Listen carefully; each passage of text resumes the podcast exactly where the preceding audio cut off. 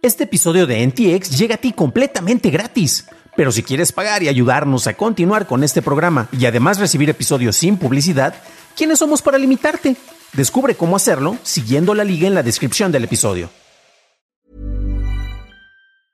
Many of us have those stubborn pounds that seem impossible to lose, no matter how good we eat or how hard we work out. My solution is PlushCare. PlushCare is a leading telehealth provider with doctors who are there for you day and night to partner with you in your weight loss journey. They can prescribe FDA-approved weight loss medications like Wagovi and Zepbound for those who qualify. Plus, they accept most insurance plans. To get started, visit plushcare.com slash weight loss. That's plushcare.com slash weight loss. TikTok apoya a músicos, Soriana lanza una terminal para pagos con tarjeta y Tinder te ayuda a revisar los antecedentes de tu cita. Estas son las noticias de Tecnología Express con la información más importante para el 10 de marzo de 2022. ¿Recuerdas Spectre? No, no hablamos de la corporación enemiga de James Bond, sino de una vulnerabilidad que explota fallas en ejecución especulativa en la mayoría de las computadoras modernas. Pues investigadores del Grupo de Seguridad de Redes y Sistemas de la Universidad Brige de Ámsterdam publicaron un informe en donde detallan una nueva vulnerabilidad que evita que funcionen los parches y mitigaciones de hardware y software que existen alrededor de la mencionada ejecución especulativa, utilizando una inyección de historial de sucursales. Esto le permite a los usuarios con privilegios bajos el infectar el historial global usado como mitigación de información. Los investigadores demostraron la manera en que esto se puede usar para obtener una contraseña hash de raíz en un ataque.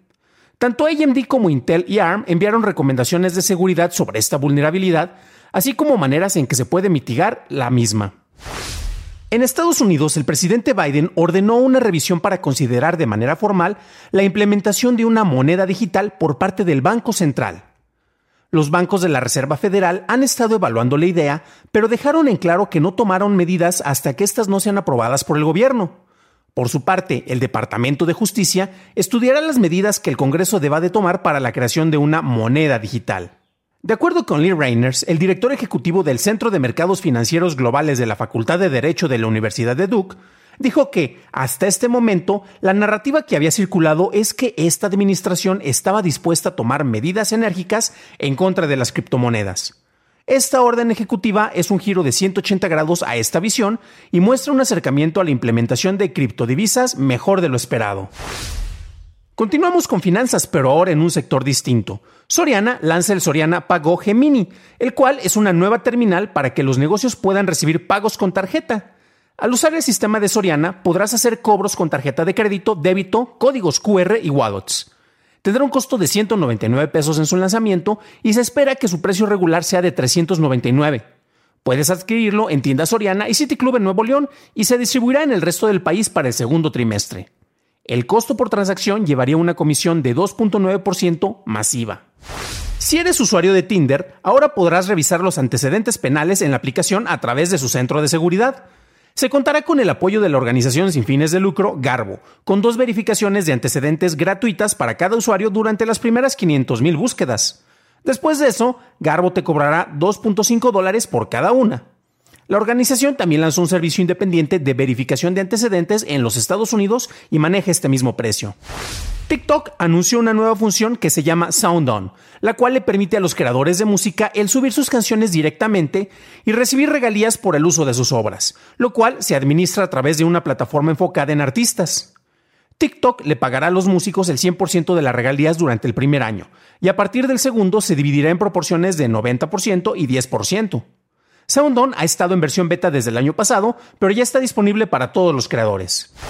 Para el tema de discusión vamos a retomar la nota que eh, fue publicada originalmente por el Wall Street Journal, en el cual se menciona que el presidente de Estados Unidos, Joe Biden, está pidiendo que se haga un estudio precisamente para la implementación de una criptodivisa avalada por el gobierno de Estados Unidos o un dólar digital.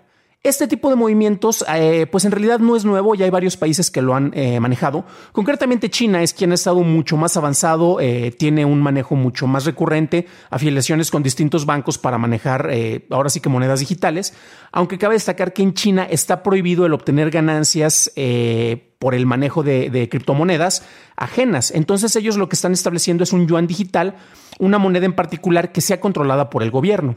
Estados Unidos está apenas haciendo una revisión, se pide una, una, eh, hay una solicitud formal para que precisamente se haga una revisión de este aspecto y con lo cual eh, se va a considerar si es pertinente y qué es lo que tendría que aprobar el Congreso para que se implemente. Obviamente son distintos los factores, no es únicamente que porque lo pidió el presidente se tiene que hacer, tienes distintas cuestiones que tienen eh, que ver con los departamentos encargados de la economía, la Fed concretamente allá en Estados Unidos y desde luego todo esto se tiene que legislar.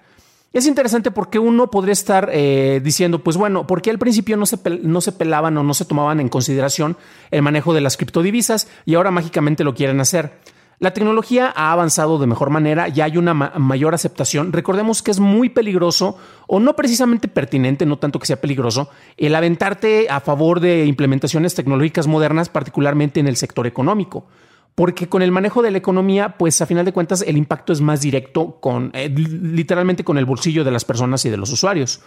Una pregunta que yo le, eh, le copio bastante a Kai del podcast de Marketplace en Estados Unidos y Make Me Smart es que él cuestiona y dice, eh, pues sabes que si en realidad estás confiando tanto en el valor que puede tener una criptodivisa, ¿tú aceptarías tu pago en dólares? Hemos visto cómo ha estado fluctuando muchísimo el, precio concretamente de, de Bitcoin eh, a raíz de distintos eventos. No ha sido tan dramático, tampoco no, tenemos que exagerar, exagerar. Pero si comparamos el nivel en el cual se encontraba noviembre a el cual estuvo hace unas semanas y con el cual está hoy, ha tenido, pues ha descendido dramáticamente, ha perdido prácticamente una tercera parte de su valor. De repente tiene picos con subidas, con bajadas, a final de cuentas es como una divisa. Pero aquí hay una cuestión en particular cuando un gobierno entra para apoyar o para crear su propia divisa digital. La cuestión es que es el factor de la especulación. Con las criptodivisas, entra muy fuerte precisamente con, lo que juega con el valor de la moneda.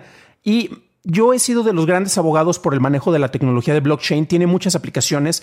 El hecho de que tú puedas manejar eh, transacciones de manera anónima, pero que tengas un ledger o un registro de todos estos movimientos, lo vuelven muy valioso. Esto también puede ser implementado en el terreno real con el manejo de divisas, pero pues eh, al hacerlo completamente digital es más eficiente y ya hemos tenido casos tanto positivos como negativos que reflejan eh, este manejo de, movimientos y cómo se pueden revisar, porque tampoco es como que te metas a un buscador y dime quién retiró tanto dinero y quiero saber los nombres y las ubicaciones de una persona que hizo una transacción utilizando distintas criptodivisas. No funciona de esa manera. Se rastrean los movimientos y uno tiene que empezar a hacer precisamente las correlaciones eh, basándonos en las cantidades los montos, el tipo de cuentas, y así es como se han podido recuperar, por ejemplo, eh, cantidades que han sido robadas. En otras ocasiones, literalmente personas que manejan fondos de fondos de cripto han tenido que pedirle a los hackers que devuelvan el dinero, lo cual honestamente si tú eres una persona que invirtió este, en alguno de estos grupos, es absurdo porque literalmente no puedes confiar en la manera en que un hacker, solo porque sea buena onda o porque quiso demostrar una vulnerabilidad, ya que es un hacker de sombrero blanco, este pues va a regresar el dinero que pudo obtener por, por otros fines, ¿no? O sea, no puedes confiar eh, de, esa manera. Qué bueno que en, algunos casos se logró recuperar, no, no en la totalidad. De hecho, lo hemos reportado creo que desde el programa 20 o 30 de, NTX, eh, algunos casos eh, que, ilustran mejor esta, esta situación. Pero bueno, el hecho es de que también eh, la manera en la cual se genera el valor y cómo se hace la asociación, en este caso con el Bitcoin, tú para generar un Bitcoin tienes que resolver distintas operaciones matemáticas. ¿Cuáles son esas operaciones? No se sabe. Únicamente sirven para llevar un registro, manejar este, un, sistema de creación y después de validación de distintos procesos eh, matemáticos, como mencionaba, y con los cuales al final tú generaste una moneda. Pero esa moneda se generó de dónde? Bueno, consumiste electricidad y esa electricidad eh, que se implementó en una computadora, que antes era más fácil y actualmente si no tienes servidores ni lo hagas, o sea, es, muy tardado y muy costoso económicamente el, generar una, un Bitcoin, por poner únicamente un ejemplo este, pues te refleja también una cuestión de que, ah, qué bueno que se, se estén generando eh, un Bitcoin. Pero, ¿qué finalidad tenían esas ecuaciones? O sea, ayudaron para tratar de encontrar una cura al, cáncer. Eh, fueron ecuaciones que facilitaron la creación de vacunas para la prevención del COVID-19. No, o sea, fueron operaciones matemáticas aleatorias únicamente para registrar un, valor. En comparación, si es una criptodivisa o una divisa digital, no le llamemos criptodivisa porque son dos cosas distintas. Y luego, de hecho, Tom Merritt eh, de nuestro programa hermano en Estados Unidos eh, tiene varios eh, episodios explicando las diferencias. Voy a dejar la liga 1 en, los comentarios de, este episodio, en la descripción del episodio para que lo revisen. El episodio viene en inglés, pero si les interesa, puedo hacer una adaptación al español. Eh, en el cual se maneja precisamente que eh, tienes tú el respaldo de una economía. En el caso del yuan tienes el, respaldo de la economía de China, el yuan digital, y en Estados Unidos el dólar sigue siendo la moneda de cambio más utilizada y mayor respaldada y más estable. Eso es lo que no tienen las criptodivisas. Así como tienes un valor que sube y luego baja de manera dramática por distintas fluctuaciones, en este caso el dólar se puede manejar de una manera más estable. Y aquí se tendrá que, que manejar distintas relaciones, ya que por cada dólar generado de manera digital, un dólar de manera física tendría que ser eliminado para mantener la paridad y no generar una inflación, a diferencia de con otras criptodivisas. Y hay un, estoy trabajando en un especial en el cual se maneja acerca del robo de mucho, dinero y cómo cuando se perdieron unas divisas, el, que tenía este, este fondo de empezó a crear más divisas, inflando el precio y luego recuperó el, el dinero perdido al crear más. Así no funciona la economía, o sea, estás generando valor de la nada.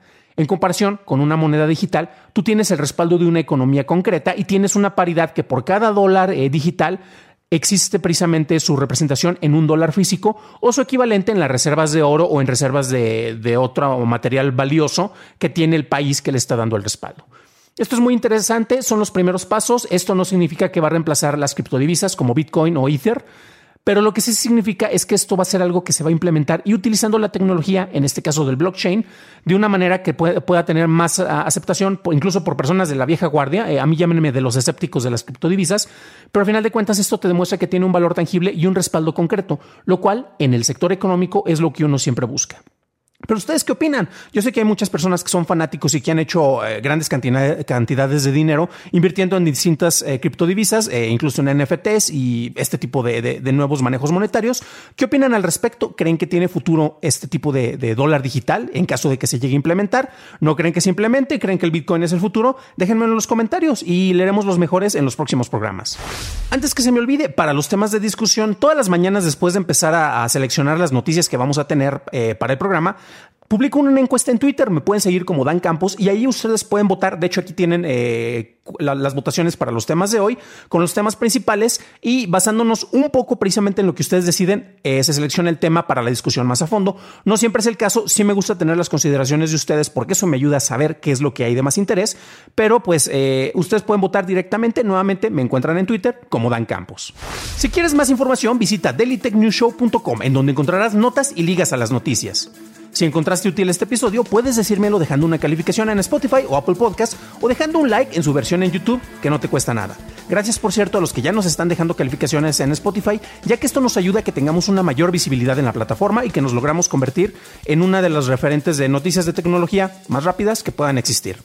Eso es todo por hoy. Gracias por tu atención y estaremos viéndonos en el siguiente programa.